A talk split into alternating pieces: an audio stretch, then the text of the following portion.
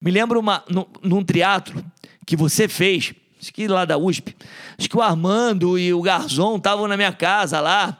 E eu me lembro até hoje que a gente se depila, né, Michel? Até hoje, né? Para fazer as não, provas. Não mais. Você não mais. e eu me lembro que, que a senhora que morava na minha casa, quando viu os caras se depilando ali na, na, na, escada, achou que a gente era tudo homossexual, tá entendendo, cara? E aí chamou quase a polícia, deu uma confusão danada. Aí eu falei, não, ninguém aqui não. Puta, deu uma confusão. Acho que nem o Armando nem o Garzon vão lembrar dessa história.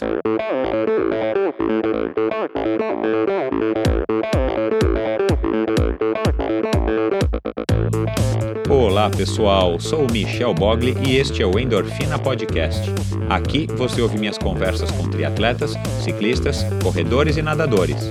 Pessoas interessantes que são, acima de tudo, movidas à endorfina.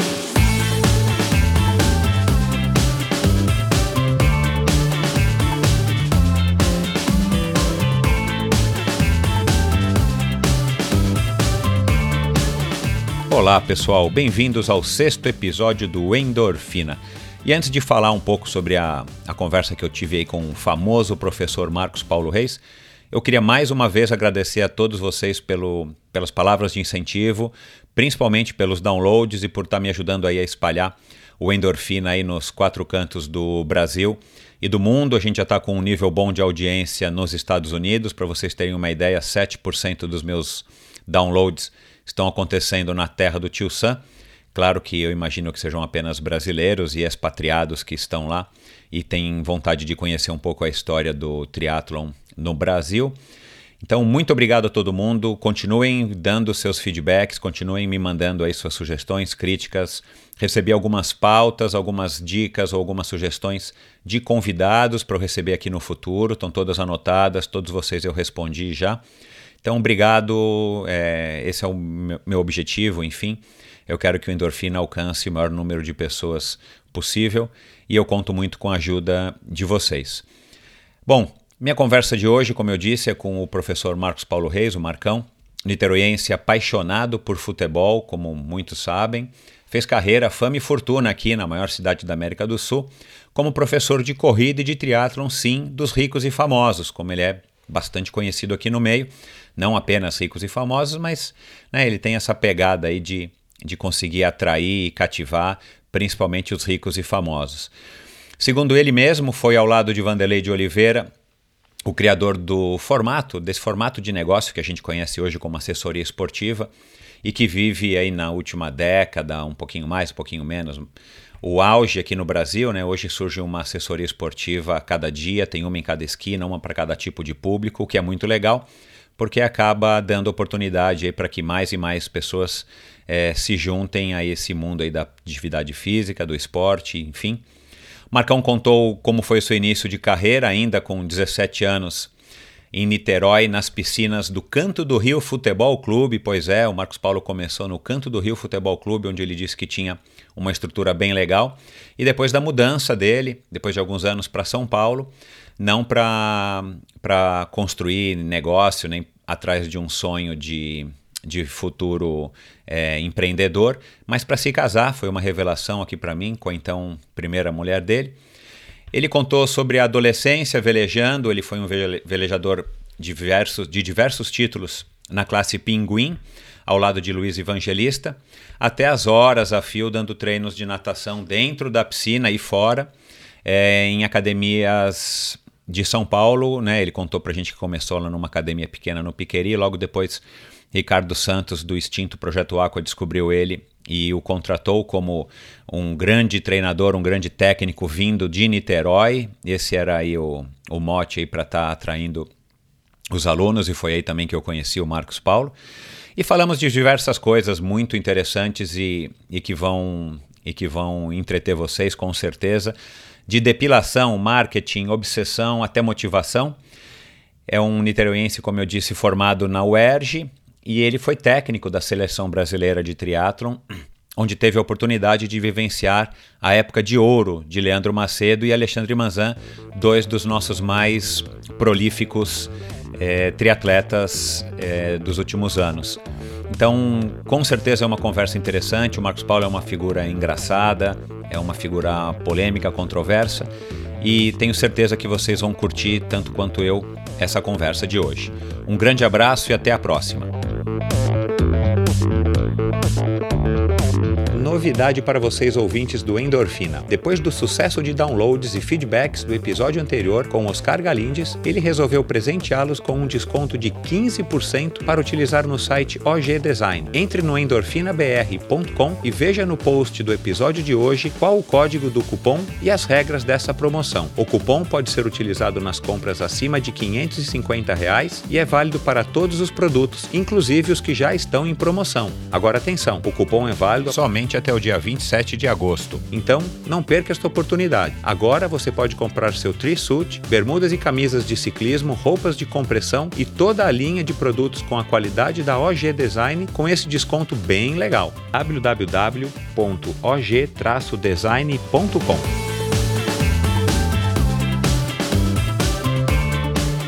A produtora de áudio Pulsante tratou e finalizou o som deste podcast um passo importante para o crescimento do endorfina. Agora, além de ficar tranquilo em relação à qualidade do áudio, tenho muito mais tempo para cuidar do conteúdo e dos meus convidados, é claro. Se você não está satisfeito com o som do seu podcast, do seu vídeo, ou se precisa de uma bela trilha sonora ou locução, acesse produtorapulsante.com ou procure pela Produtora Pulsante no Facebook. Produtora de áudio pulsante, para quem gosta de ser ouvido. Como um educador físico niteroiense, chega ao posto de ser uma das marcas mais fortes no meio do running e triatlon na maior cidade da América do Sul? De professor de natação a símbolo de status entre a elite brasileira quando o assunto é preparação física, seja para correr maratonas internacionais ou perder peso.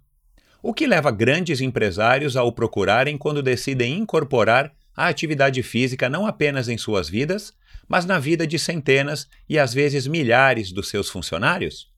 Marcos Paulo Reis, ou Marcão para os íntimos, chegou a São Paulo com muita vontade e determinação na mala. Com um jeito irreverente, desbocado e muitas vezes chato, ele chegou aonde poucos chegaram. O caminho foi longo e o preço não foi barato. Lhe custou os cabelos. É claro, como todo bom competidor de elite, sabe que manter-se no topo é talvez muito mais trabalhoso do que chegar lá. O que motiva esta pessoa de coração enorme a madrugar quase todos os dias para dar bronca em muito homem barbado? É o que descobriremos hoje no Endorfina. Bem-vindo, Marcos Paulo. Tudo bem, Michel? Prazer estar aqui com você do Endorfina. Vamos aqui poder contar um pouquinho é, da história da minha vida e também é, eu queria agradecer de antemão, tá, Michel? Porque é, a gente vai falar muito da minha história, é que tá aqui com você é, é para mim uma coisa diferente, porque eu não sei se você sabe, é, mas você foi um dos caras que eu mais perdi, né? Porque todos os meus atletas perdiam muito para você, né? Então. não, não sabia. É, não, não, é verdade. Então, aquela coisa, né? Quando você bota aqui competidor, acordar cedo. Então, tem Armando Barcelos, tem Michel Bogli, porque eu, como técnico, queria ver meus atletas ganharem. Então, você, para mim, sempre foi uma referência de algo que eu tinha que meio que abocanhar ou ganhar de você. Sempre foi muito difícil com meus atletas ganhar de você. Então, para quem também não conhece um pouco do Michel, tô falando isso porque é real. Michel foi um grande triatleta. Então, tá aqui com você é muito legal, Michel. Que bom, cara. Obrigado, Marcos Paulo. É, enfim, é o que a gente está tentando trazer aqui à tona a cada episódio do Endorfina são essas histórias e, e a gente adora falar daquela época e tal que o Galindes disse muito bem. A gente, sem querer, a gente acabou pavimentando uma estrada que era bem áspera e, e mal asfaltada e esburacada para que hoje o triatlon tivesse no, no estágio que está hoje. A gente vai falar disso aqui no programa mais para frente. Mas para começar, Marcos Paulo, vamos começar do final. Você você é um cara de sucesso. Você é um empresário que, que chegou aonde você gostaria de chegar, eu imagino. É, você já tem aí tantos anos de carreira.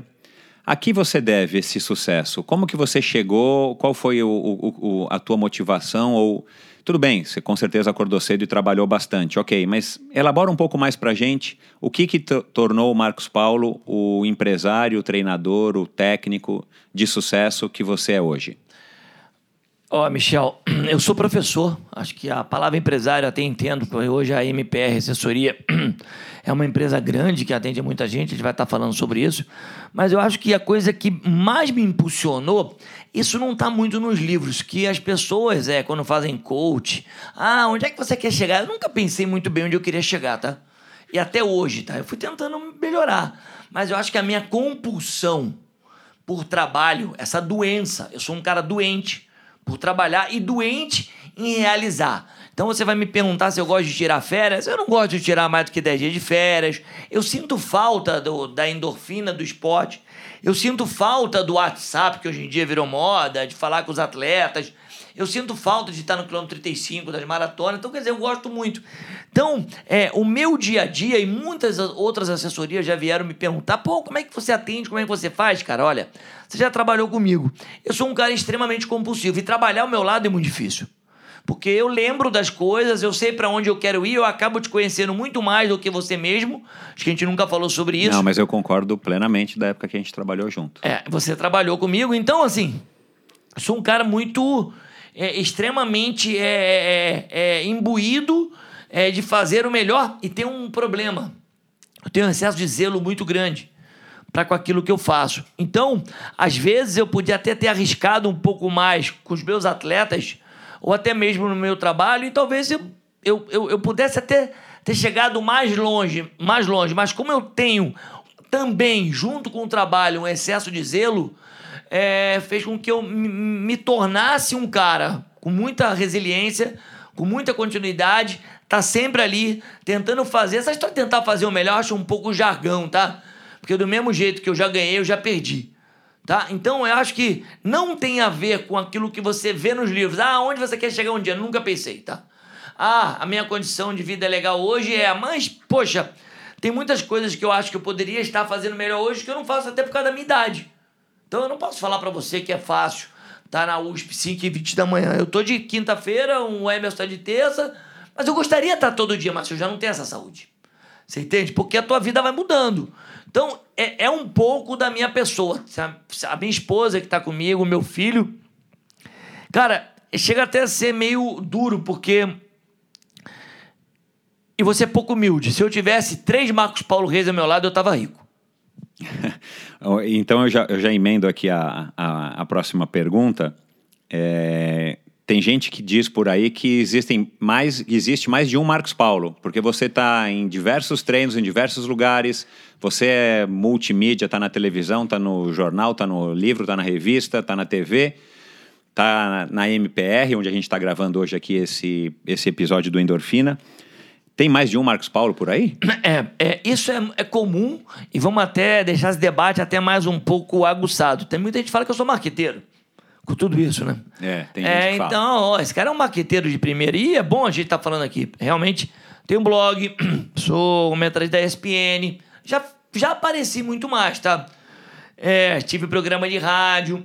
É, realmente, essa onipresença se dá também muito em cima, você que quer ter uma assessoria, em cima do foco da MPR. Eu nunca quis vender nada além de conteúdo. Eu nunca quis ter uma loja, nunca quis organizar prova, nunca quis ter uma lanchonete de produtos naturais. Eu quis ser técnico. Isso é uma coisa importante. Eu sou professor e sou técnico.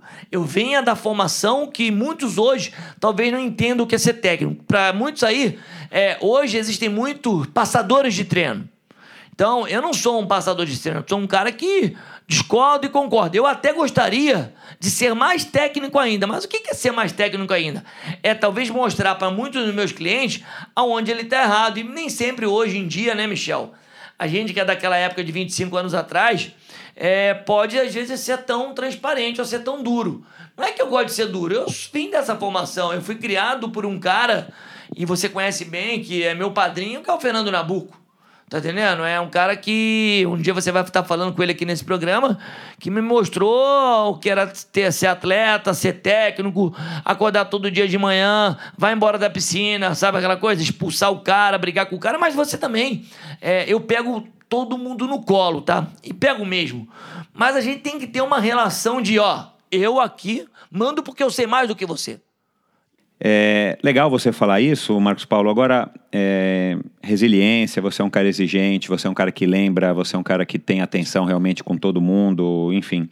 Agora, de onde veio isso? Como é, como é você herdou isso do teu pai, da tua mãe? Você desenvolveu, você aprendeu? Quem foram seus mentores? Foi na faculdade? Foi boa... curso que você fez? Cara, boa pergunta, Michel. Eu acho que isso veio. É, eu tive uma. Eu sou de uma família humilde, classe média. Não, vou, não, é que tive bastante coisa, mas não tinha muita coisa. Então, assim, é. é... E também nunca quis é... ganhar dinheiro. Volto a repetir isso. Da onde veio isso, cara? Eu acho que eu fui é, treinando isso. Eu fui treinando isso na época que eu ia guardando os telefones, aí depois eu ia guardando os treinos, aí depois eu ia guardando os e-mails, aí depois eu lembrava que o cara, o que o cara é, era para ter feito ou deixado de ter, de ter feito. O que, eu, o que eu quero dizer com isso? Eu fui me treinando a ficar viciado a lembrar aquilo que eu tinha que fazer. Então eu nunca tinha nada na, na, numa agenda de bolso ou nada no telefone, eu tinha tudo na minha cabeça. E isso era um treino muito meu. E é até hoje assim, tá entendendo? Então eu vou fazendo um follow dentro da minha, da minha cabeça daquilo que eu tenho que fazer. E uma coisa, acho que também acho que. Agora sim, acho que mais a ver com a sua pergunta. Eu tenho, sempre quis ser melhor no dia seguinte. Eu nunca pensei em ser melhor no ano seguinte. Eu quero ser melhor amanhã. Ah, eu vou fazer melhor amanhã. E ninguém nunca me ensinou isso, tá? E não veio de curso nenhum. Fiz uma boa faculdade, que é o ERG, uma faculdade onde tinham caras bons, eu não era um desses caras bons. Eu nunca fui um bom atleta, muito pelo contrário, eu fui quase nada como atleta. Então, eu sou quase um parreira. Para quem gosta de futebol, eu faço essa, essa, essa comparação, que ele nunca jogou bola. Então, eu era muito daquele cara que aprendi muito com pessoas que você conhece, como o Gaioto, como o Nabuco, como o Mauro Ribeiro, como outros corredores, Alberto Cler, Jorge Lourenço. Eu tive grandes caras do meu lado. Tá entendendo? E isso é muito importante. E aí você olha para trás, puta, e vê, pô, é, é, tudo que eu já fiz. Eu era auxiliar técnico de pré-mirim. Alguém sabe o que é pré-mirim? Eu tava lá com a molecada quando o Marcos Onelas era pré-mirim. Lembra? Pergunta pro Marcos Onella, a mãe dele na arquibancada, lá com o shake dele, eu tava ali do lado do técnico dele, do head coach dele. Olha quanto tempo tem isso.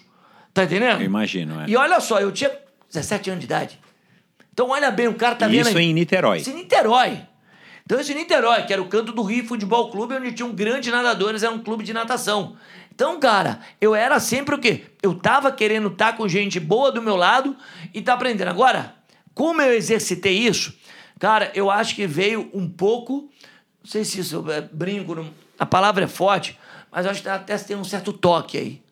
Tá entendendo? Um toque Transtorno de... obsessivo compulsivo. É, é, exatamente. Eu tenho uma obsessão mas na tua casa, é, tem alguém assim? Ninguém é assim. Teu pai? Você tem irmãos? Tenho seis irmãos. E você é o mais velho, o mais novo? Eu Como é que era o relacionamento quatro. com esses irmãos? Não, eu tenho meu pai, eu tenho cinco irmãos, nós somos cinco filhos do, do, do meu pai e da minha mãe. Eu sou o número quatro, tenho um caçula, né, cara? E, cara, é, eu era lá. Meus outros três irmãos de cima são muito mais velhos, eu não tive tanto contato. E o mais novo foi muito criado comigo. Então, cara, eu era um cara que. É, até acho que é bom falar isso aqui, né? Eu até vi aqui que você colocou isso. Eu sempre fui um apaixonado por esporte. O meu sonho era fazer educação física desde sempre. O meu sonho era ser repórter. Porque eu gostava tanto do futebol lá, eu queria estar no campo, pô, deve ser bacana pra caramba. Isso tá até num livro que eu já escrevi. Então eu gostava de labutar, labutar esporte. Eu velejei, e velejei, para quem não sabe, quase que é, profissionalmente. Eu velejei muito tempo, ganhei vários títulos. Que classe? Eu, eu velejei de pinguim com o Luiz Evangelista, que era um timoneiro, era um proeiro. Então, isso é uma outra coisa. Eu tomava muito esporro. Na verdade, o proeiro do barco pensa pouco e faz força. Então, é, eu sempre também soube obedecer a ordem, tá, Michel? Eu sempre soube, ouça a quem você tem que ouvir naquele momento. Então, tudo isso foi me fazendo viver. Então eu vivi muito tempo no esporte, sonhei esporte e quando entrei numa faculdade, cara, eu me lembro até hoje. Cara, é tanta coisa, você vai me perguntando. O Marcelo, que é o, o Marcelo Macaco. Borges. Marcelo Borges. Que também que, vai estar conosco aqui em breve. Eu me lembro bem, cara, na habilidade específica, você ouvinte, para entender a gente tem que fazer uma habilidade específica para fazer a faculdade.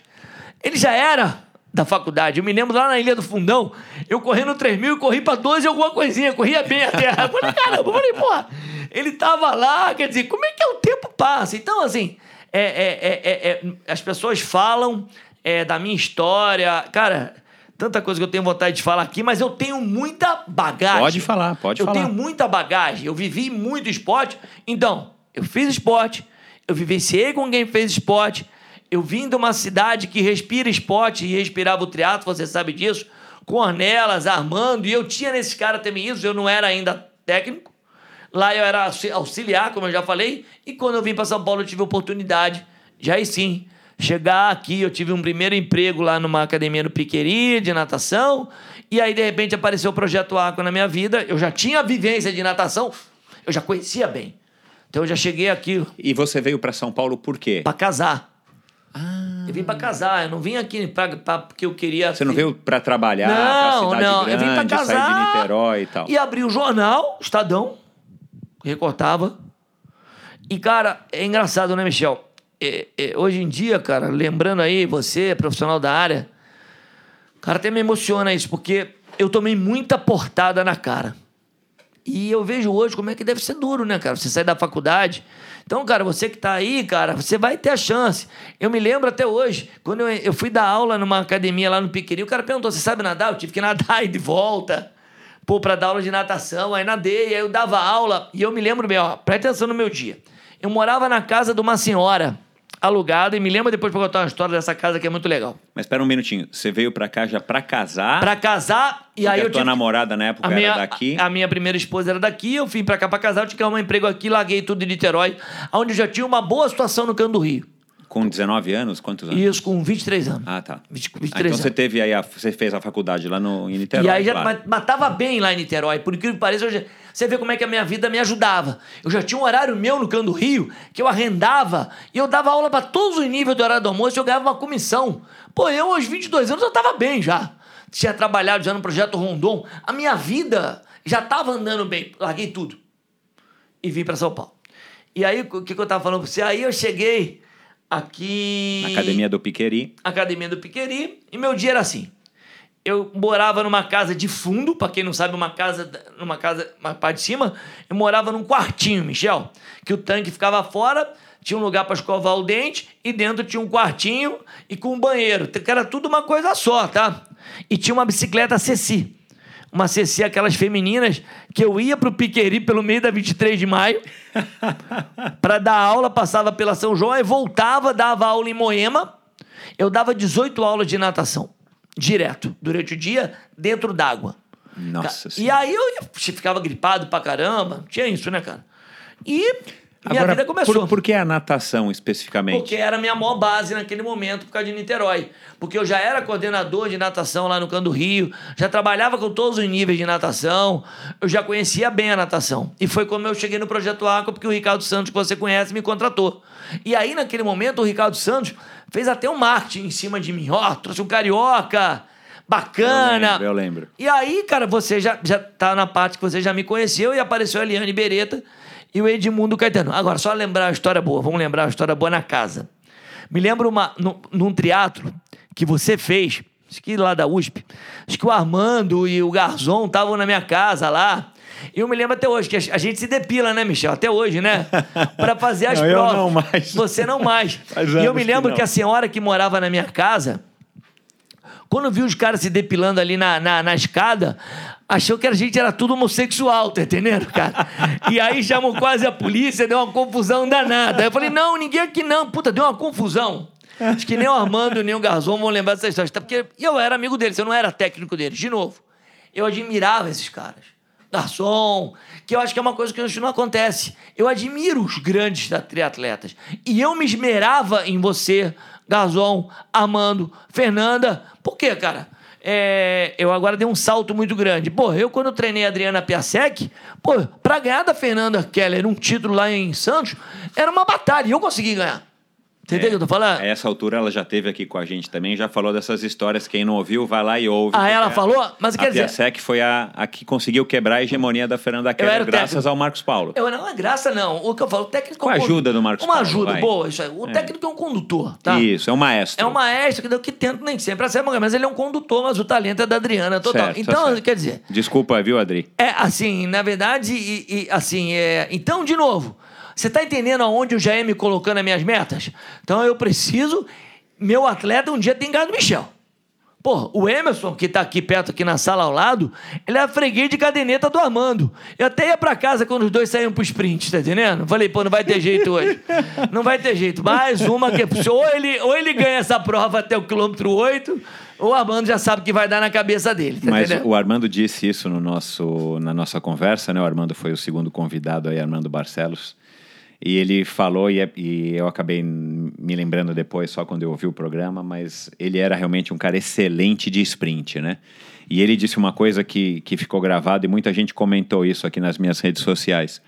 O Armando disse que muitas vezes ele se concentrava nos próximos dois quilômetros ou nos próximos três quilômetros para dar tudo que ele tinha, porque ele sabia que se naquele momento ele alcançasse o competidor que estava na frente dele, ele, ele tinha a confiança de que no sprint ele levava.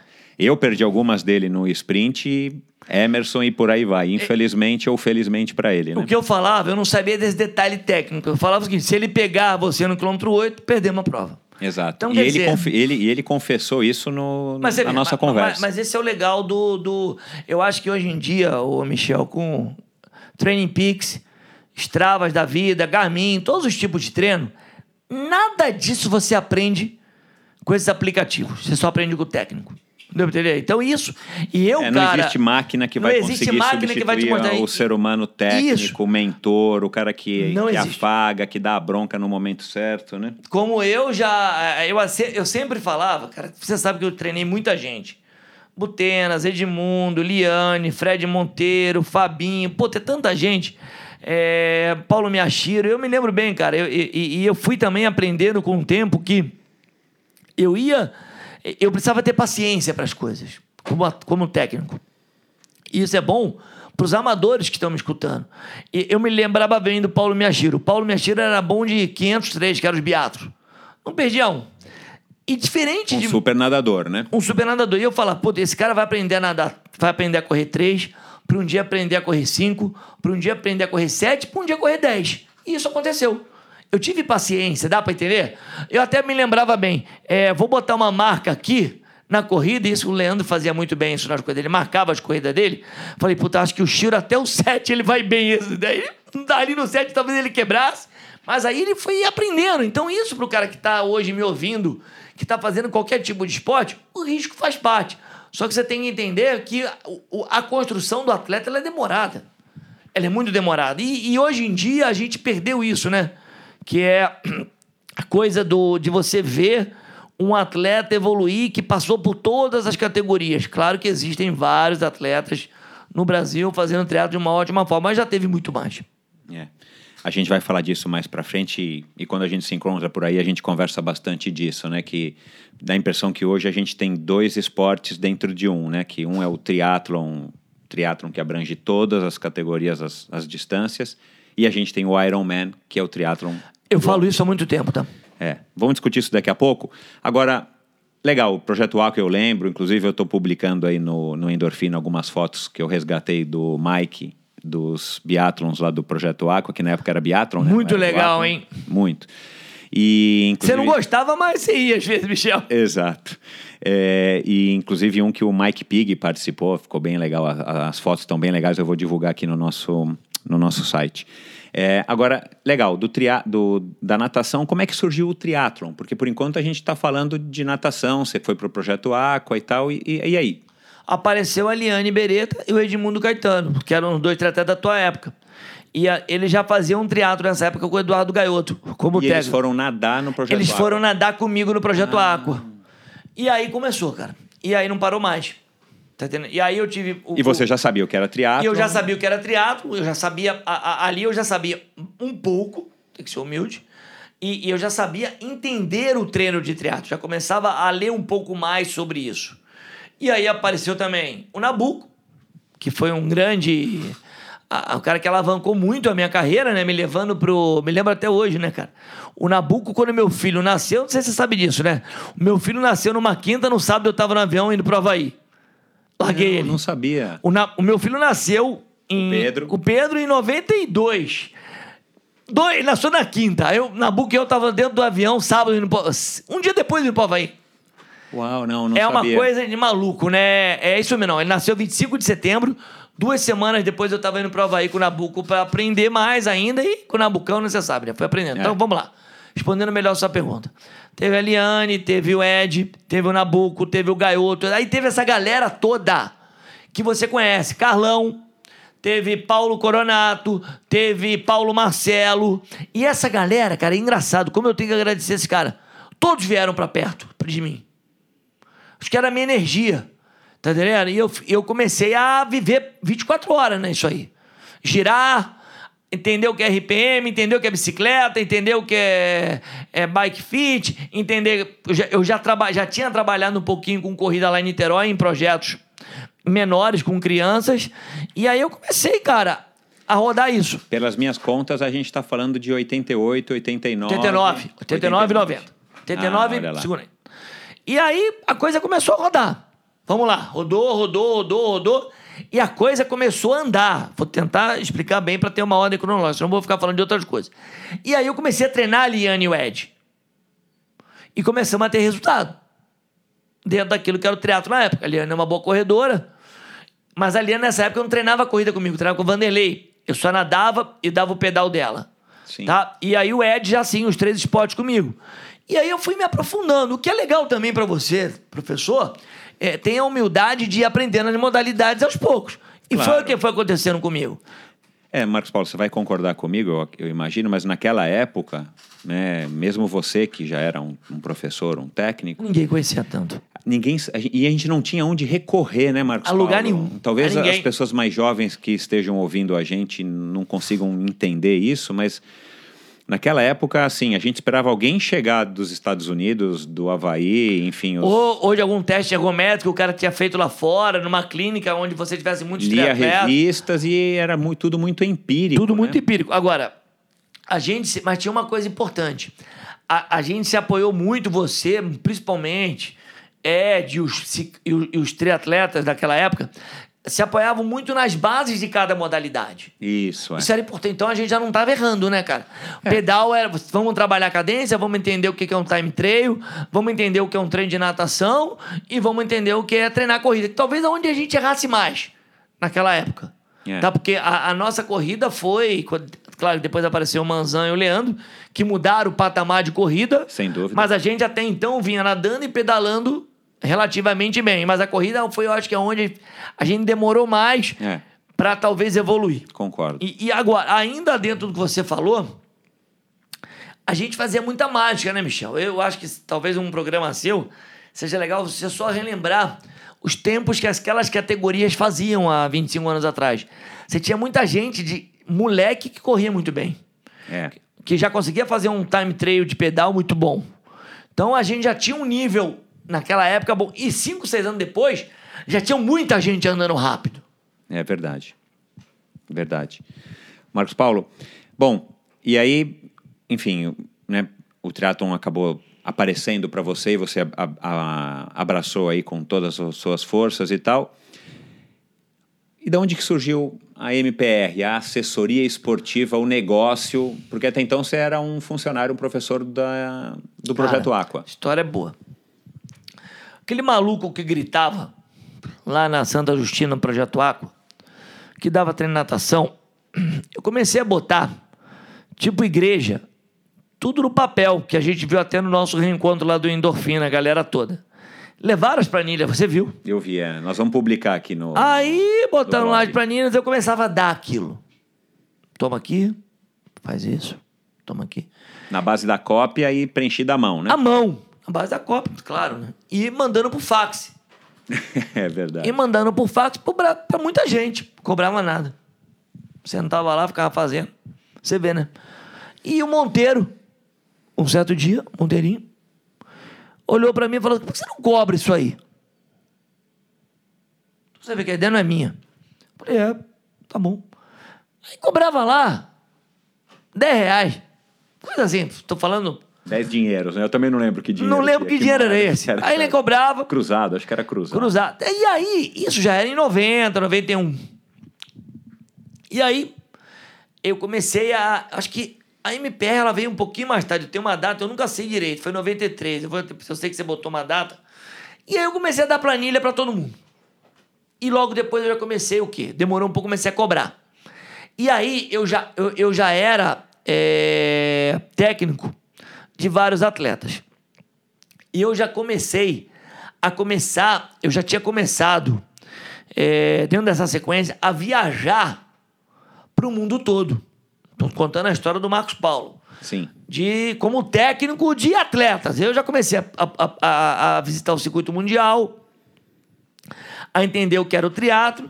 E aí a coisa começou a fluir, né? E aí a MPR, fechando a tua pergunta, em 94, a Roberta, é, a minha atual esposa, ela, numa minha viagem para o Japão, 94, 94, ela, a MPR ela já existia antes, mas ela não tinha um escritório. Ela fez um balcão aqui, agora MPR.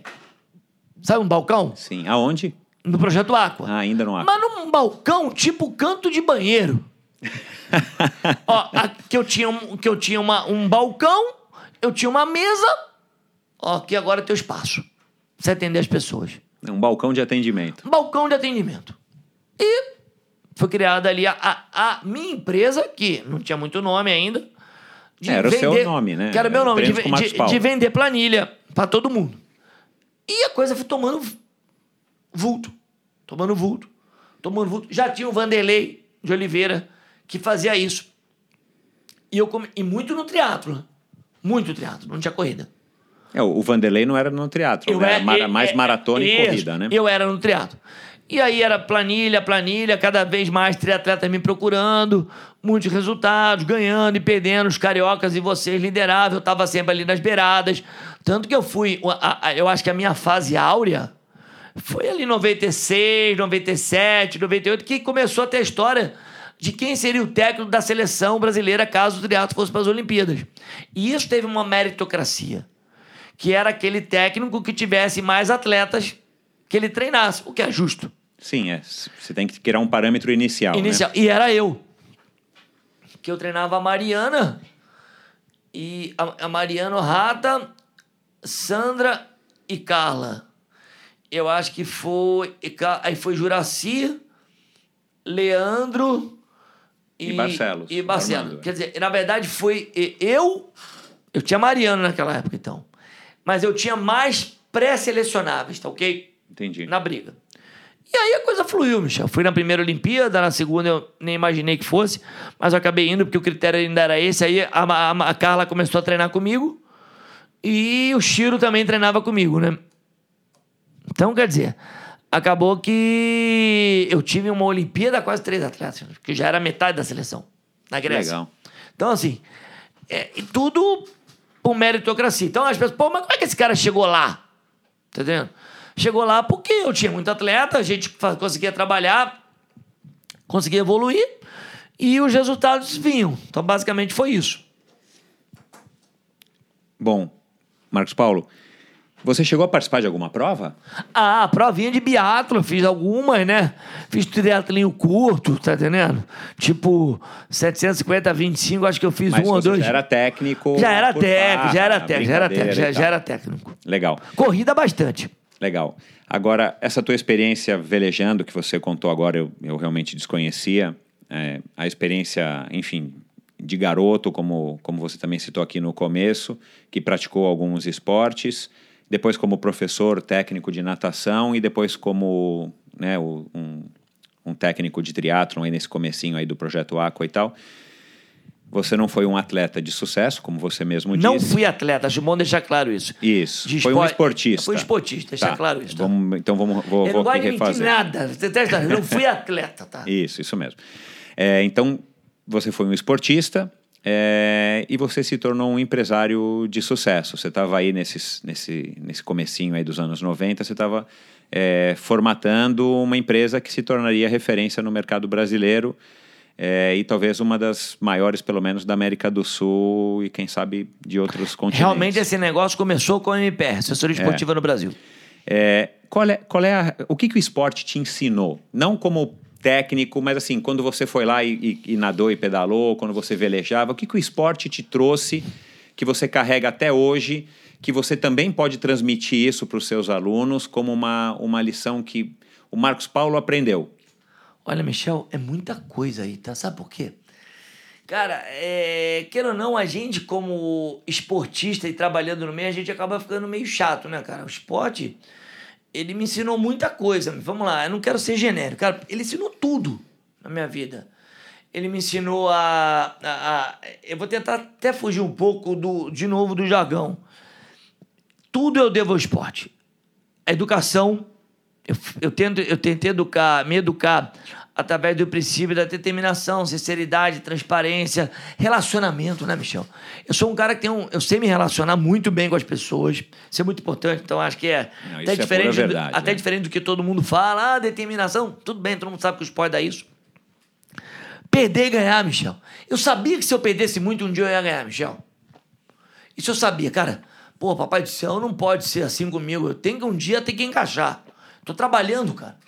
Sabe? Eu pensava muito Ninguém nisso. ganha todas, Ninguém né? ganha isso a gente aprende logo na vida, né? E isso acho que muita gente tem que aprender. E eu sabia que isso ia vir para mim. Então eu aprendi isso também com o esporte. É, a, a coisa do, do levantar é, é no dia seguinte para tentar fazer melhor, isso veio do esporte. Talvez eu nunca treinasse como meus atletas, mas eu levantava pensando neles.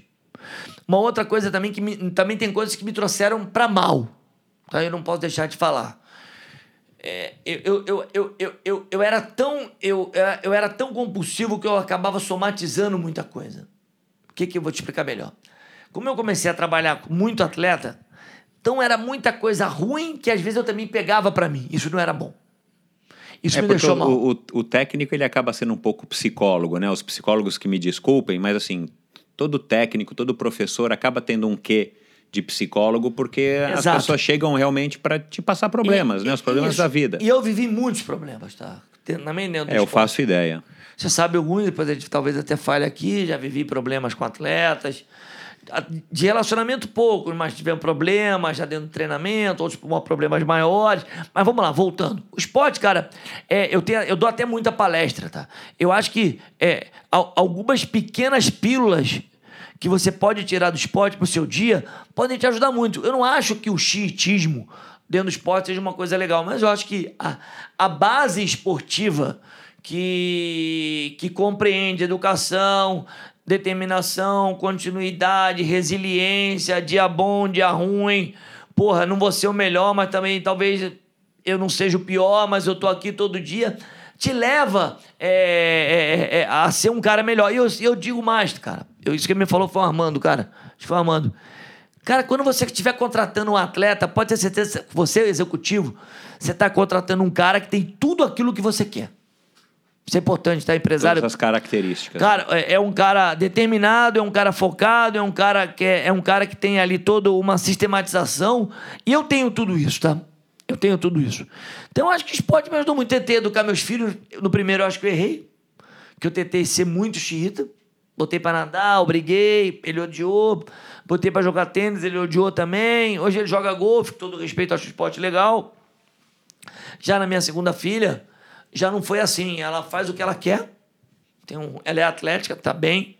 Nada às vezes, faz futebol. Mas eu, eu deixei de ser aquele cara de é, é, é, ah, eu quero ver no meu filho. Isso é uma coisa muito importante que os pais, às vezes, colocam as suas frustrações em cima do moleque que possa ter talento. Isso é super comum, né? É comum e eu não, eu não fiz isso. No primeiro eu tentei fazer isso. Erro meu. No segundo eu já não tentei. E agora eu tenho um neto, né? Já com meu neto, o meu sonho é diferente. Aliás, o Gustavo acabou de nascer, né? É, eu, meu neto é diferente. Meu, meu neto, cara, meu neto é assim, cara, tem uma história engraçada. Você sabe que eu gosto muito de futebol. O Pedro me acompanhou em todos os triatos, muito. Meu filho me acompanhou muito. Minha filha acompanha menos, mas o Pedro acompanha tudo, tudo que você lembra dele do meu lado lá. Agora com meu neto, o sonho é outro. É eu e ele na bomboneira, quebrando pau com os argentinos, tá entendendo? Pô, vovô tá aqui, ligar pro, pro pai dele, ó, meu avô é louco pra cacete, tá arrumando a puta confusão aqui. Tá entendendo? Que time, que time que o Gustavo torce? Ele não tem time, é difícil ele ser um, um, time que não seja o meu, apesar do meu time ser do Rio de Janeiro, mas eu não vou falar o nome, porque aqui não fala de futebol. Então, quer dizer, eu quero curtir a vida desse jeito. Então, quer dizer, e isso eu tenho, eu tenho muito isso, né, cara? Tem essa coisa de vivenciar o esporte. E eu, eu não acho. O Michel, acho que eu nunca te falei. Eu vejo tudo. Eu vejo competição de vela, de judô, de golfe, NBA, beisebol, eu vejo tudo. Você é um cara que gosta de esporte, não necessariamente o triatlo, uma maratona. Eu, eu, eu, eu amo a corrida e o triatlo. Eu amo o triatlo. E, e devo tudo ao triatlo. Eu devo tudo ao triatlo. Eu. E eu tenho que deixar algum legado pro triatlo. Mas eu sou apaixonado por tudo, tá entendendo? Cara, eu choro toda hora. E eu acho que o esporte, cara, tem uma coisa que me parece que quem falou uma vez foi o, o, o Michel. Tem, não sei se você já ouviu essa história do, do, do Popov. Parece que o Popov, numa coletiva, Michel Gustavo, confirma essa história com o Gustavo. Vou, vou confirmar. O Gustavo Borges. Parece que o Popov, numa coletiva, ele fala sempre: Eu sou real. Ele falava para os caras americanos. Isso aqui não é Hollywood. Hollywood é filme. Eu sou real. Eu, Popov, eu vou lá e faço. Isso é o legal do esporte. Então, se você faz a sua maratona para 5, 4, 3 horas, seu triatlo, importante é que você vai lá e faz. Então você faz a diferença. Isso é o legal do, do, do, do, esporte. É a sua construção. Você construiu algo. Você sistematizou e foi lá e fez. Você não é uma ficção. Porque o mundo é de muita ficção, né? É. De, gente... de inventar história, né? No é, esporte é difícil, né? Você não tem muito o que inventar. E quem e... inventa né, por um motivo ou por outro, alguma hora acaba sendo desmascarado e Isso, tudo vai por água abaixo. Então você, e você pode até ser desmascarado dentro das suas próprias verdades que o esporte acaba de construir. Então, o esporte é legal quando o esporte é real.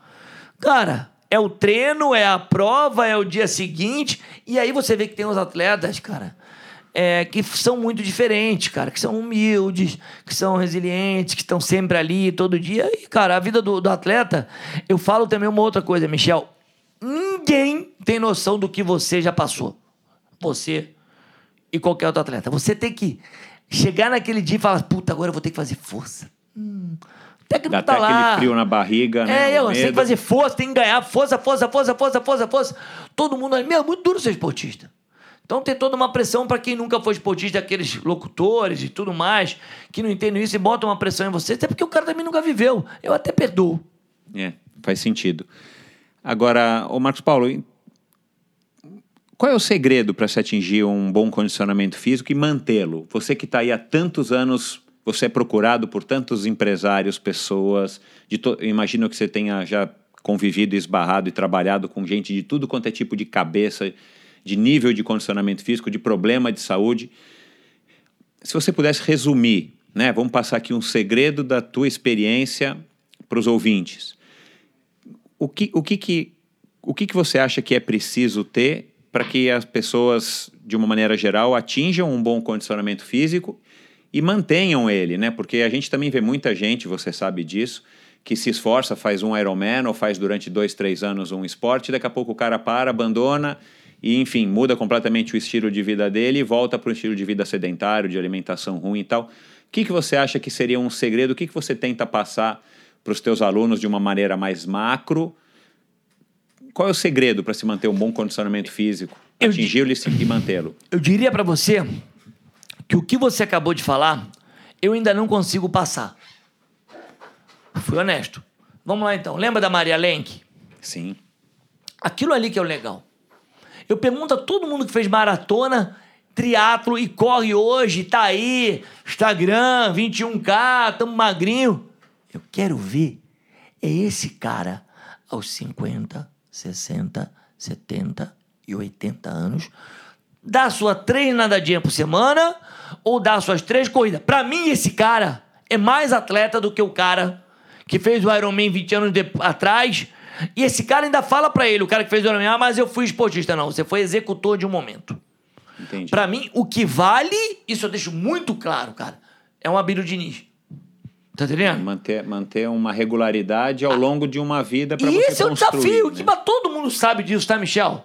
Agora, ah, mas eu não vou levantar da cama. O desafio, e hoje esse é o meu desafio, o meu. Você vai me perguntar o meu desafio. Eu, às vezes, falo para mim mesmo: o meu desafio do dia é correr 3 quilômetros. Aí eu vou lá, boto três. Aí no seguinte eu vou lá e boto três de novo. Aí eu boto três de novo. Cara, meu desafio é esse. Eu não tenho, eu não tenho que ter uma prova. Eu não tenho que ter um Ironman. Eu não tenho que ter uma meia maratona. Cara, o teu desafio é você estar. Tá saudável, feliz, mas você tem que estar tá pensando assim nos 70, 80 anos. E é legal demais quando você entra num clube de natação, ou num clube de corrida, ou você vai no Ibirapuera, você vê um monte de gente caminhando, porque eu quero ver o cara que é, já fez 10 Ironmans, e o cara hoje está gordo. É. Ah, eu hoje não dá mais. Porque eu falo sempre, né, Michel? A gente tá sempre esperando uma loura com uma Kaiser na mão pra, no treino, né? uma loura com uma Kaiser assim. O cara olha para você e fala: Eu vou treinar assim, quando a minha vida tiver tudo certo. Mas a vida da gente nunca tá tudo certo. Nunca. E a gente tem que treinar, cara, nem que seja 20, 30 minutos. Mas é sério isso, tá? Eu não tô querendo aqui deixar um chavão. O meu sonho é descer aos 70 anos nadar meus, meus 1.500, sabe? Porra, 1.500. Cara, já imaginou? Delícia. Delícia. Acabou. Delícia não. Saudável. É, isso aí. Porque daqui, sabe que vão falar de você quando você tiver 70? Cara, ele nada três vezes por semana, hein? Isso mesmo. Vai ser muito mais do que o Iron Man que ele fez há 20 anos atrás. É, bem colocado. Não, porque o cara não, mas então o cara. E, e tomara, Michel, que todo mundo. É, esse é meu medo, tá? Que o tal do DNA esportivo que a própria família Diniz tem, algumas famílias têm, você tem, eu tenho, a gente tenta os passar. Nabuco. Os, o Nabuco. Eu tomara que essa galera toda que esteja fazendo Iron, maratonas, tenha esse DNA. Isso é o DNA do esporte. O DNA de uma cultura esportiva. O DNA de uma caminhada, o DNA de fazer alguma coisa, tá entendendo? Sabe? E seguir fazendo. E seguir fazendo, porque, cara, senão, Michel, você nunca vai ter uma nação que pensa esporte. Tá entendendo? Então, é, eu acho que isso é o mais importante. Então, e, e, e, e ainda falo mais, Michel, sabe por que, que é engraçado? Você é nadador, eu sei, você veio da natação. Quando você olha, às vezes, para um corredor ou para um triatleta, você fala pro cara, e aí, o que, que você faz? Eu nado. O cara fala assim, ah, tá. Parece que você não faz nada. É. E a natação é um puto esporte. Ele só lembra que é um puto esporte quando ele tem dificuldade de nadar no triatlo dele, no Ironman, que ele nada merda nenhuma, ele tá sempre pagando um puta preço. E o cara natação, qualquer qualquer outro esporte, eu respeito todos. Então você tem que fazer. Legal. E, e seguindo aí nessa sequência, Marcos Paulo, é, mesma maneira que você né, e, se relacionou aí com muitos, muitos clientes, muitos alunos, muitos atletas, é, você também se, se relacionou, você está no meio dos profissionais como você de educação física que assumem essa responsabilidade de estar tá treinando as pessoas. Qual o erro mais comum que você ouve ou que você ouviu, que te vem à cabeça desses profissionais? Assim, o conselho ou um tipo de treino, ou uma metodologia de treino, ou uma filosofia que você ouve com alguma frequência ou com mais frequência do que outras e que você acha que é um erro que, enfim. Eu acho que o maior erro do cara que sai da faculdade hoje é a falta de experiência. E quando ele tem uma, peraí, quando ele tem uma falta de experiência muito grande, ele tenta acertar pelo exagero. O que eu quero dizer? Ah, legal. Então, assim, é, o cara é contratado para uma pessoa, um menino, uma menina, para você fazer uma meia maratona, uma maratona ou deixar ele em forma. Deixa eu te dar um conselho, amigo. Tenta errar pro menos. Não tenta errar pro mais. Então, Concordo. o teu corpo responde muito bem. Então, o teu atleta ele não tem que treinar muito. Se ele treinar pouco e ele não se machucar, ele vai estar mais saudável, ele vai conseguir chegar aos seus objetivos e na medida em que você for conhecendo a modalidade, aí você pode criar mais riscos. Por que que acontece hoje, Michel? É até uma, é uma, é uma crítica.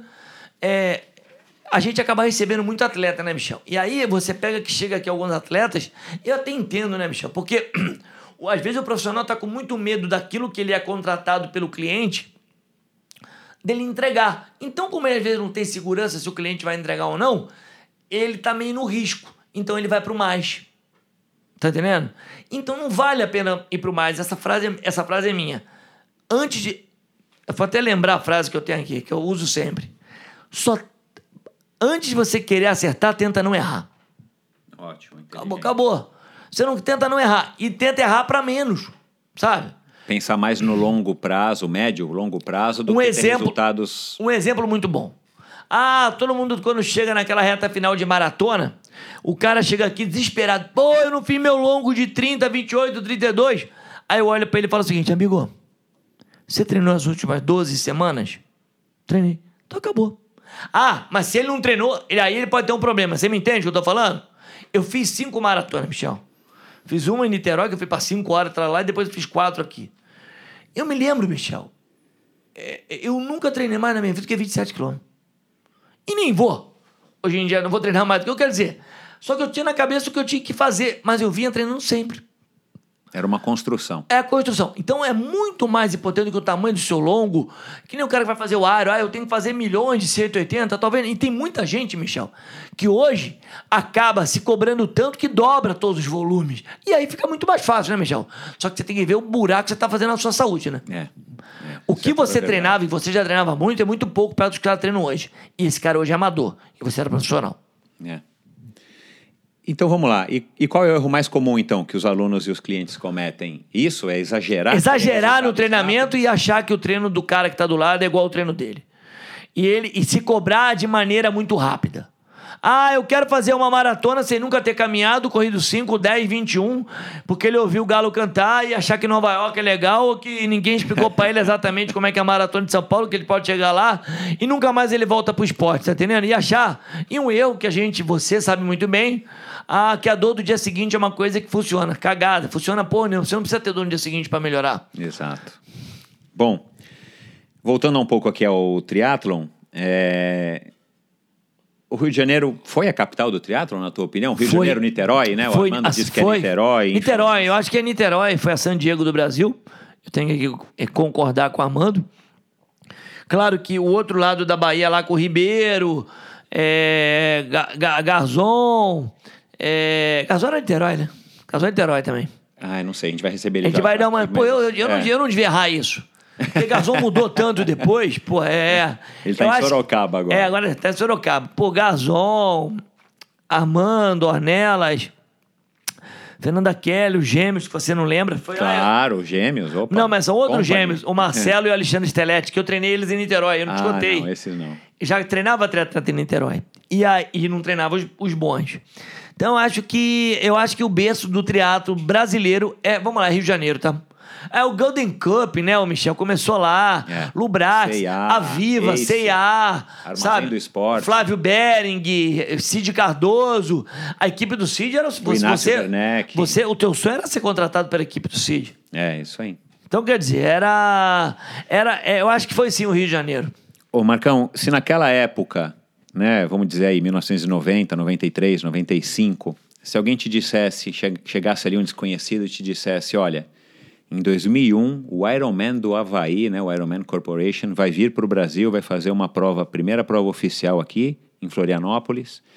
As inscrições se encerrariam em poucos dias, né, duas mil pessoas e as inscrições se encerrariam em poucos dias, viraria, se tornaria então a seletiva para o Ironman do Havaí.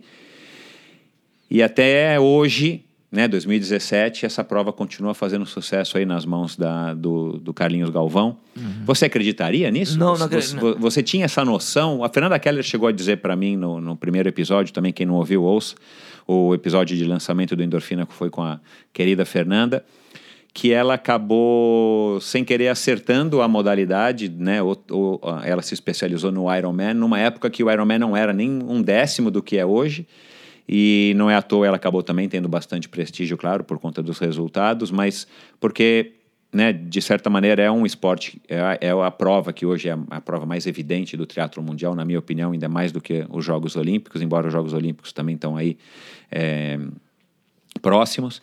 Mas, assim, é uma realidade que a gente não poderia nunca imaginar, você concorda? Nunca imaginei. Eu nunca imaginei que chegaria nesse tamanho, até porque eu estava muito mais ligado ao teatro olímpico. Mas uma coisa que eu sempre falei. Mesmo antes dele ser olímpico, né? Porque, para quem não sabe, Isso. o triatlon antigamente se chamava triatlon olímpico, 1540-10, porque eram distâncias que havia nas Olimpíadas, né? E, e, depois ele acabou se tornando olímpico de fato, já num formato, nas mesmas distâncias, mas num formato com vácuo diferente. Eu nunca imaginei, é... mas uma coisa eu imaginei, Michel e está acontecendo hoje. Eu sei que não é a sua pergunta, é que o cara do Olímpico iria ser o cara que ia reinar no Ironman. Por quê? O que eu acabei de falar? Ele é construído. Consistência. Não, ele é construído. Passa por todas as categorias. Ele é triatleta. Você não era triatleta. Você era um nadador que foi virando triatleta. Hoje o moleque é triatleta na Austrália desde sempre. Então, o Frodeno, que hoje está ganhando, foi, foi um cara que foi campeão olímpico. Você agora vai ver o Alistair, que vai ganhar o Ironman. Tá entendendo? É. Então, quer dizer, eu não sei como é que a, a, a corporação do Ironman vê isso. Mas se você olhar, é a fisiologia, é o trabalho de longo prazo que vai o quê? Vencer na modalidade mais longa e mais famosa e todos vão chegar lá, porque lá está o dinheiro. Você concorda tendo, comigo? passado por todas as Por todas as, as etapas. Inteiras. E é isso, é bom também com o amador que está vendo a gente hoje, e é novo, que ele pode, o próprio Galvão está vendo isso com muito bons olhos, fazendo um circuito olímpico, para ele melhorar, para depois ele fazer um 70.3, porque senão o cara já pula, e o Galvão sabe disso e concorda com isso. Você não pode pular no Ironman direto, porque você vai falar hoje aí sobre isso. Cara, o Ironman é uma prova maravilhosa, ela faz parte, ela é, ela é, ela é tudo pro triatlo. Só que ela também não pode ser só ela, porque senão o resto yeah. não acontece. Yeah. Não é assim na Europa. Nos Estados Unidos ela é ainda a dominadora. A Europa dá atenção para todo tipo de distância. E no Brasil, que já teve, tinha um caminho muito bom na formação, o Ironman acabou. Como a gente não tem um grande número de atletas, a gente falou em off aqui, ela acabou sendo a prova mais importante. Mas também tem um outro problema que eu acho que vocês. Você não, talvez não saiba, né, Michel? Por que, que muitos atletas brasileiros hoje fazem Ironman? Eu acho que muitos desses atletas, Michel, não vou falar aqui nomes, gostariam de ter sido olímpicos. Só que você ser olímpico é foda. É mais difícil. É mais difícil. O sonho olímpico. E talvez não te deu esse prestígio que o Ironman traz. Mas ele né, gostaria. Né, mas ele gostaria de ter sido olímpico. Ele Bacana, gostaria. Legal essa visão. Não, não... Ele gostaria total. Certeza absoluta. E muitos gostariam de ter ido para uma Olimpíada. E muitos que foram não foram para o Ironman. E talvez aí também uma outra explicação. Pô, bati meu teto. Uhum. Minha carreira acabou aqui. Legal. Dá para entender o que eu tô falando? Sim, sim. É, o sonho olímpico, ele é muito grande. E ele continua enorme na cabeça de qualquer triatleta que tenha a capacidade, a determinação e a chance de ir para uma Olimpíada. Porque a Olimpíada, queira ou não, é é, é, é, lá onde tudo acontece, né? É, o Armando Barcelos deu esse depoimento aqui, né? Ele disse que com todos os títulos que ele teve de Ironman, o recorde que ele ficou mais de 20 anos como a melhor colocação no Ironman, 16º colocado, ele disse que até hoje ele é muito mais lembrado pela Olimpíada que ele participou. Eu estava né? com ele. Tava, isso. Eu estava com ele. No ano 2000 ele já tinha 34 anos, enfim do que pelo próprio Iron Man. Então, assim, eu gostei dessa, dessa opinião Cê... dele. Eu não poderia imaginar isso. É, mas e, e, e muitos que estão aqui hoje fazendo Iron Man gostariam de ter tentado e tentaram algum sonho olímpico. É, né? Bom, é... o tempo já está dando para a gente amarrar aqui as coisas, Marcos Paulo. Mas seguindo esse mesma, essa mesma linha, a gente teve atletas de renome internacional. Tudo bem que era uma outra época, né? A gente também não tinha tanto essa internet e tanto conhecimento, mas a gente sabe que, que foram pessoas que fizeram carreira é, tanto aqui dentro quanto lá fora e tiveram bastante sucesso, como a Keller, que a gente já falou, Alexandre Ribeiro, que a gente já Leandro falou. Macedo, né? O Leandro, de Jamadruga, a gente não pode Jamadruga. esquecer. Jamadruga está aqui já já comigo conversando também, que foi um nadador olímpico que acabou se tornando um triatleta de muito sucesso. Conheço bem. Né? É, e agora a gente tem, mais recentemente, alguns nomes também, a gente consegue contar talvez numa mão, né? Mas de uma história que a gente está falando aí de pelo menos 30, 35 anos de triatlon no Brasil, é, eu considero poucos. Mas tudo bem, o triatlon estava começando e tal. O que, que você acha que falta para a gente ter mais nomes na elite do triatlon mundial? Né? O que, que falta para a gente ter mais brasileiros brigando Vai, vamos dizer top 10, top 5. Não vou nem dizer que alguém que vai ganhar. Em qualquer prova. Em qualquer prova, assim. Não, aí não importa se for Ironman ou Olimpíada ou ITU. Michel, é, eu acho que você não, não, talvez não tenha lembrado, não esteja lembrado. É, o caminho do Brasil, ele vinha muito bem montado. Vamos, vamos entender. Sub-17, sub-20. É, a, a, a ITU, ou aonde for. É, o, o, Le, o Manzan tentar explicar de Vamos começar tudo de novo.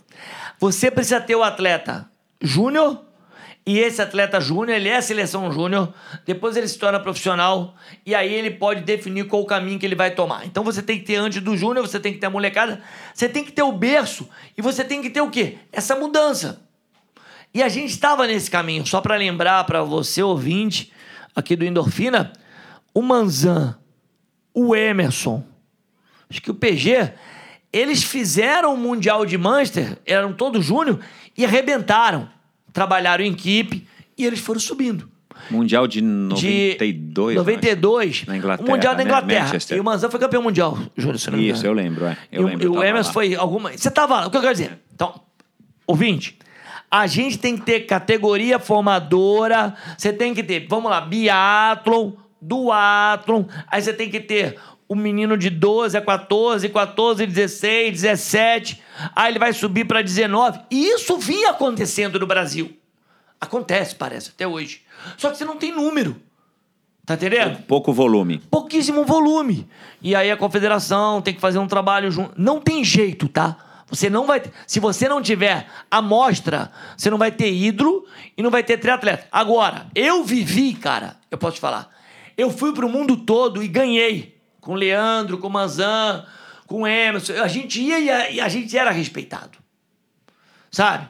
A gente brigava, Mariana, cara. Pô, eu tenho meu currículo, cara, que as pessoas não me conhecem. A Mariana ficou duas vezes top 10 em Mundial, que é quase igual a uma Olimpíada. É. Porra, tá entendendo? Mundial de Cancún, a gente botou três entre os 10, sabe? Então o que eu quero dizer, Michel? O Brasil vinha muito bem. Veja bem, Michel, e não é. E não é que eles melhoraram muito mais, não.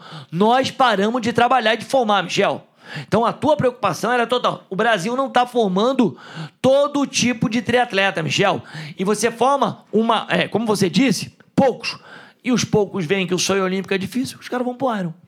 Então, Se você, se você, vamos fazer um exercício aqui, uma, uma brincadeira. Se você tivesse a possibilidade de mudar uma coisa no triatlon ou no esporte brasileiro, a gente pode se concentrar aqui no triatlon. O que, que você faria? Você faria escolinhas para as crianças? Você estimularia as categorias de base? Eu só, eu só, eu, eu faria escolinhas para criança e, e eu faria duas coisas. As escolinhas, aí eu já não sei como é que seria essa divisão. O Juraci tem um trabalho bom e fora isso, eu criaria, eu criaria já para essa molecada toda aquela prova que eles podem fazer, que seria os biatro e as provas curtas, tá entendendo, Michel? Pô, Michel, você fazer um circuito nacional de short triatlo, tá entendendo? Pô, isso seria sensacional. Mas para toda molecada e definindo muito bem quem você quer ali. Você pode até ter uma premiação, mas, de novo, o problema está tão grave que você não tem quem faça isso. Você não tem atleta para fazer isso.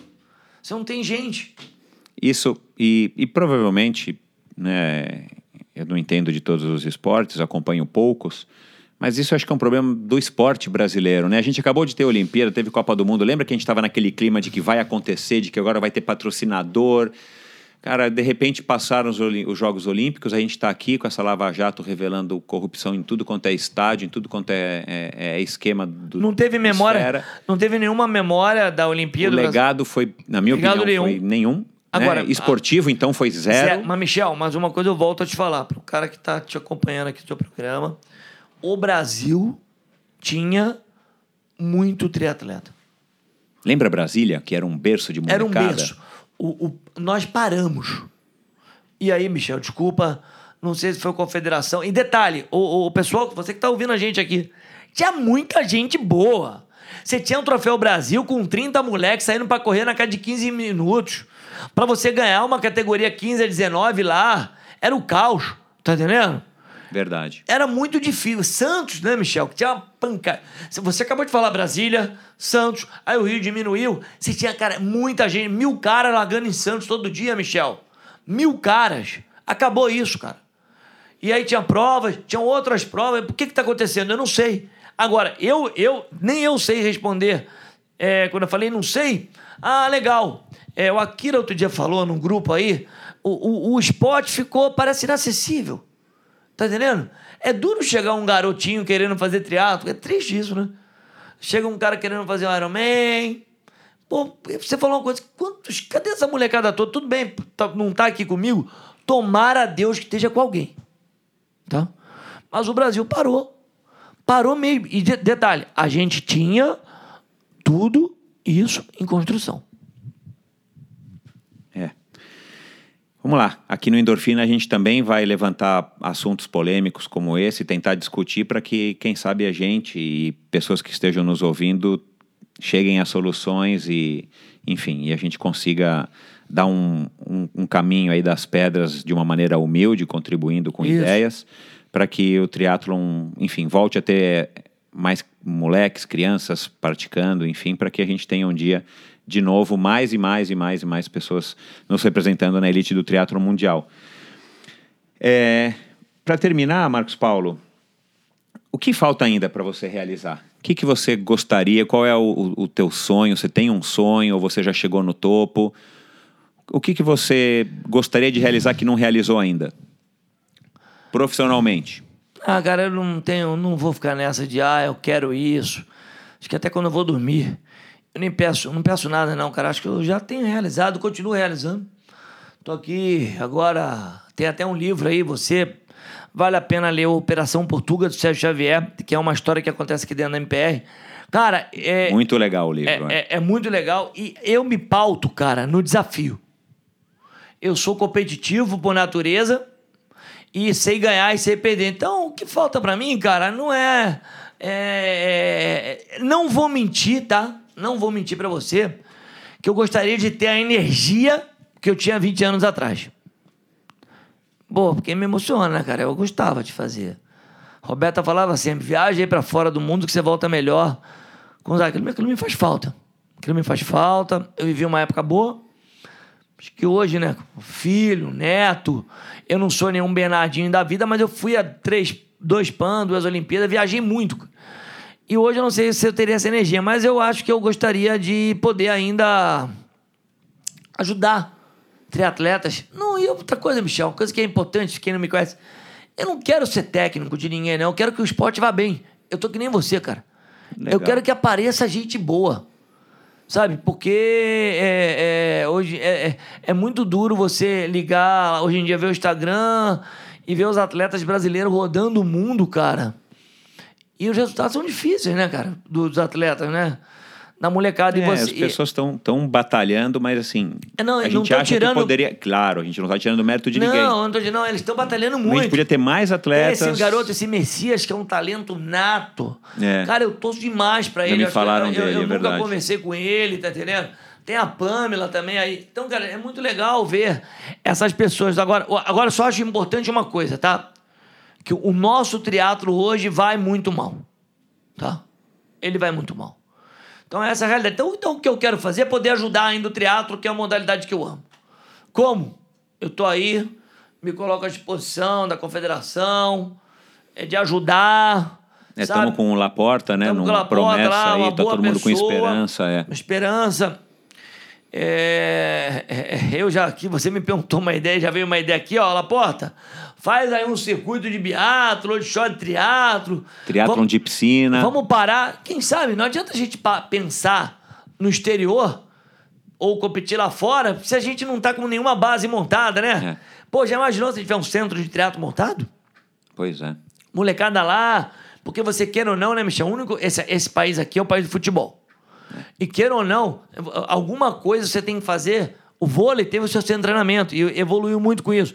O judô, a mesma coisa. Imagina, o Brasil tem que ter um centro de triatlo, tá entendendo? Você vai levar um Leandro. Pô, Michel, o Leandro, o Galindes, você. Meu, já fiquei com o Leandro em quarto, que era muito engraçado, né? Que o Leandro tava tendo, sempre meditando e eu nunca tava meditando, né? Então era duro. Duas personalidades mais distintas, de dar, Impossível. Mas, é, cara, você aprende... Eu me lembro, né, Michel? Você, cara, me lembro um dia, né, Michel, que eu encontrei o Leandro nadando numa piscininha de 10 metros. E ele, cara, o Leandro ele é tão, ele é tão analítico, Michel, que ele, ele, ele saía da água, dando um salto, aí corria. Aí ele falou: O que, que você está fazendo aqui? Eu estou fazendo aqui, treinando o quanto meu coração vai estar tá alto nesse pequeno espaço de tempo, naquela transição. Ele é. Então, quero dizer, cara, esse cara tem muita experiência. Não é à toa que foi o talento. Melhor, que o, Leandro, foi, né? o Leandro com a Fernanda, para mim, são os dois. Eu fico muito chateado, sabe com o quê, Michel? Fui a Brasília, terra dele, há dois anos atrás. 70,3 e o Leandro tá ali quieto e ninguém nem sabe que é o Leandro. É, o Leandro, o Leandro vai estar aqui conosco já já e, e, e eu conversei já com ele, ele está ele está tentando aí trabalhar ba bastante agora a imagem dele. Ele percebeu que ele, ele podia ter capitalizado muito mais. O Leandro é o maior de todos, esse bichão. Mas é uma pessoa, mas é uma pessoa muito boa, uma pessoa de coração. Pelo amor de Deus, tem uma ele, história ele com ele. merece todo o nosso apoio, todo o nosso. O Leandro é o cara mais atencioso do mundo. Deixar um papagaio aqui no ombro dele, ele conversa com o papagaio em meia hora. Sacaneia ele, ele vai. Que bom, cara. O Leandro é uma pessoa bacana mesmo. Gosto bastante do Leandro. Já já ele vai estar aqui conosco. É... Rapaz, eu tenho cada história pra contar, Michel, que não deu pra Conta. gente contar. Eu e o Manzan, rapaz. Não, conta aí, tem um tempinho aqui, vamos lá. Ah, Não, mas eu, pô, o Manzan, quando a gente, o Manzan quase ganhou um campeonato do mundo. Rapaz, aquela mulher, ele, e- o Manzan e ele, no, o Manzan e Leandro no Japão, em- eu tava com eles em, não, em Gamagori. Cara, primeiro e segundo, Michel, na prova. Você não sabe o que foi, cara. Disputando o primeiro, brasileiro disputando a ponta numa prova de 100 cara. Que época boa, né? Que época boa. Eu vivi isso. Eu, eu vi, cara. Então, você me perguntou o que, que eu quero mais, Michel. Eu, eu vi os caras ganhando. Então isso me deixou bem. Você entendeu o que eu tô falando? Eu não treinava nenhum dos dois, deixar claro isso aí, tá?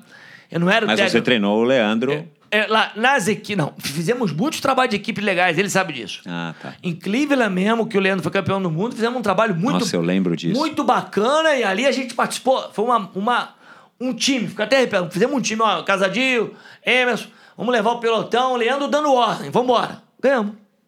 Legal. Bom, é...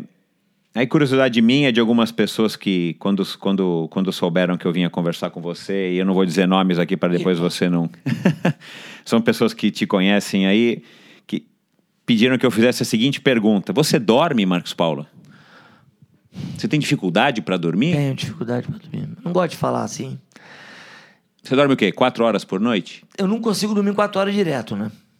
Eu durmo das 11 às 2, mas é um problema, tem que resolver, né, Michel? Cabeça funcionando a mil por hora. Ah, sei lá, cara, eu durmo pouco, cara. E é ruim, não tá sendo, não tá sendo bom pra mim isso, tá? Eu durmo Bom. muito pouco. E qual que é teu hobby? O que, que você faz quando você não está trabalhando, quando você não está falando com alguém no WhatsApp, quando você não É isso está... aí. O que, que você faz? Eu vejo TV, brinco com a minha filha. Vê esportes? Ou você vê rede, você vê, vê seriado, você vê Eu alguma... vejo, eu vejo seriado, sou fã do Jack Bauer. Amo Ah, ele, legal. choro, até choro. No último episódio dele eu até choro. eu gosto demais de Jack Bauer. Aí eu vejo, não, eu vejo seriado, cinema eu vou pouco, eh, dou minha corridinha, 30, 40 minutos, dou uma nadadinha às vezes, tô, tô fazendo pouco isso, preciso fazer musculação, mas ah, é, eu sou, sou muito viciado em futebol, às vezes você vai me ver eh, fora do país vendo um jogo, com uma confraria de amigos que eu tenho que é muito legal, tá? Que eu, eu, eu, não, eu não posso falar disso o tempo todo, Michel. Então eu falo de outras coisas também, tá entendendo? Então o que eu Claro, gosto, é. mas eu sou muito caseiro, tá, Michel? Muito mais do que você imagina. Acho que mais caseiro que você. Vou pra minha casa na praia. E, e uma coisa, eu, eu, eu, eu, e aquilo lá. Então vamos lá. Você tá falando comigo, eu tive uma. Eu passei. Essa, eu, você tá falando comigo depois de três provas. Teve a Golden, eu fui para Porto Alegre e teve Rio. Cara, isso para mim foram é, são três semanas de maratonas internas. Então isso é muito Correria estressante. maluca, né? Para atender os alunos. Para atender todo mundo nas expectativas, conversar, brigar, resolver problema, quer dizer, e aí por aí vai. Então, assim, é, e quando eu, e, e quando, é engraçado, bicho, quando fecha uma prova, eu me emociono. Chicago, que eu vou todo ano sem cara, quando para, eu sozinho dou uma choradinha. Pai, obrigado, papai do céu. Nesses caras vão bem, tá todo mundo bem. Pô, mais uma. Sai meio caminhando, sabe? Puta, tô feliz, tá dando tudo Missão certo. cumprida. Missão cumprida. Então isso é muito. E aí você Que é a sua linha de chegada, que é né? a minha linha de chegada. Eu tenho sempre. E aí a minha vida é isso. Saio pouco pra jantar hoje em dia. Não sou um cara. Sou, um- tô muito caseiro. Tá Show. certo. Bom, Marcão, quem quiser saber mais sobre você, a MPR, e eventualmente alguém que está nos ouvindo aqui, algum empresário quer de repente marcar uma palestra, saber quais são os seus livros, onde, onde que a gente te acha? Site, Olha, rede social? No Twitter, que eu respondo a todo mundo lá no arroba ReisMPR. Instagram da MPR, Assessoria Esportiva. E tem um site www.marcospauloreis.net, onde tem lá o contato. Você pode me mandar qualquer dúvida lá que eu te. Eu respondo todo mundo, tá, Michel? Isso é uma outra Bacana. coisa, tá, Michel? Eu não sou. É, isso é tua característica, Sou né? Você dá mascarado. pra Ah, todos. cara, e tem, mas tem muita gente que acha que eu sou um puta cara. Bravo eu sou. Até. Mas você vai querer falar comigo que você vai conseguir, tá? Você consegue falar comigo. Só que meu dia, ah, mas eu quero falar de você de uma coisa, de um produto, aí vai ser mais difícil. Mas se quiser, cara, eu cara, é legal, eu respondo nego de todo o Brasil. Sabe? Bacana. Vá, procura, faz isso. Ó. E tem hora que isso é muito também legal. Quando eu falo que não sei, eu não sei mesmo, tá, Michel? Procura Bom. aqui, eu não sei, não tenho ideia do que fazer pra te ajudar. Bom, foi um prazer. Manda um abraço aí ao Pedro, ao Gustavinho, à Marina, à Roberta. Foi muito legal essa conversa aqui. E deixa os microfones abertos para quando você quiser voltar, Marcão. ah, eu vou voltar, sempre que você me chamar. Eu gosto do microfone, eu queria, cara, dar um abraço pra você. Já te falei que eu sou teu fã mesmo. E acho que o endorfina tem a ver com isso, com a tua história. Queria dar um abraço pra todo mundo que faz esporte, e a quem não faz esporte. Ao cara que tá tendo continuidade aí, que tá fazendo há muitos anos. Que use isso como instrumento de educação pros seus filhos, que ajuda muito. E, cara, dá um, um beijo especial na Roberta, né, cara? Que é duro me aguentar, né, Michel? Dureza. Ela é uma parceira de longa data. O Pedrão, que agora trouxe o Gustavo. A Marina, pilhadaça também comigo. E, pô, tá todos os meus amigos e, pô, cara que estão aí do meu lado e que, na verdade, tem um agradecimento maior, né, cara? Porque eu só sou o que eu sou por causa dos meus atletas. Bonito. Por que não chegarei aqui? Sem dúvida. Porque, pô, o cara é mal educado, marqueteiro, eu não posso ser tão mal educado e tão marqueteiro se as pessoas não falassem bem de mim. E outra coisa, alguma coisa eu também devo ter de errado e na vida a gente patina às vezes. E uma coisa que eu sei fazer, Michel, eu sou um cara que perdoo e que me perdoem também. Tenho rancor de ninguém e tô longe de torcer pra alguém mal em qualquer coisa. Só quero que as pessoas vão bem. Sério mesmo, tá entendendo? Quero que dê tudo certo. Isso aí. Tá bom? Obrigado, Michel. Abraço.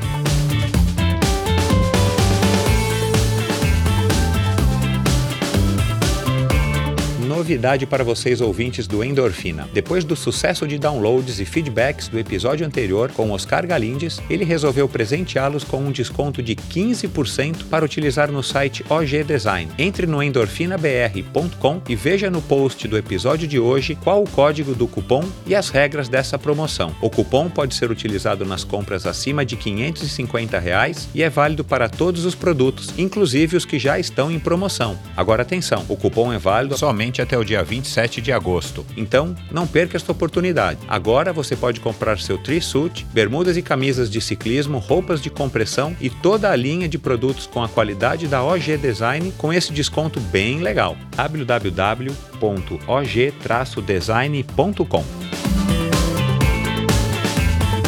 A produtora de áudio Pulsante tratou e finalizou o som deste podcast, um passo importante para o crescimento do Endorfina.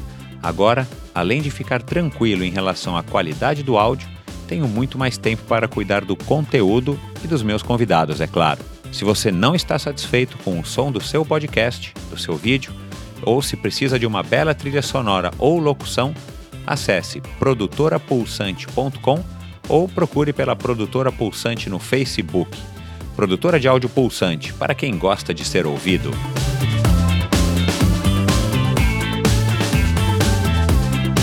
Obrigado por ouvir mais esse episódio do Endorfina.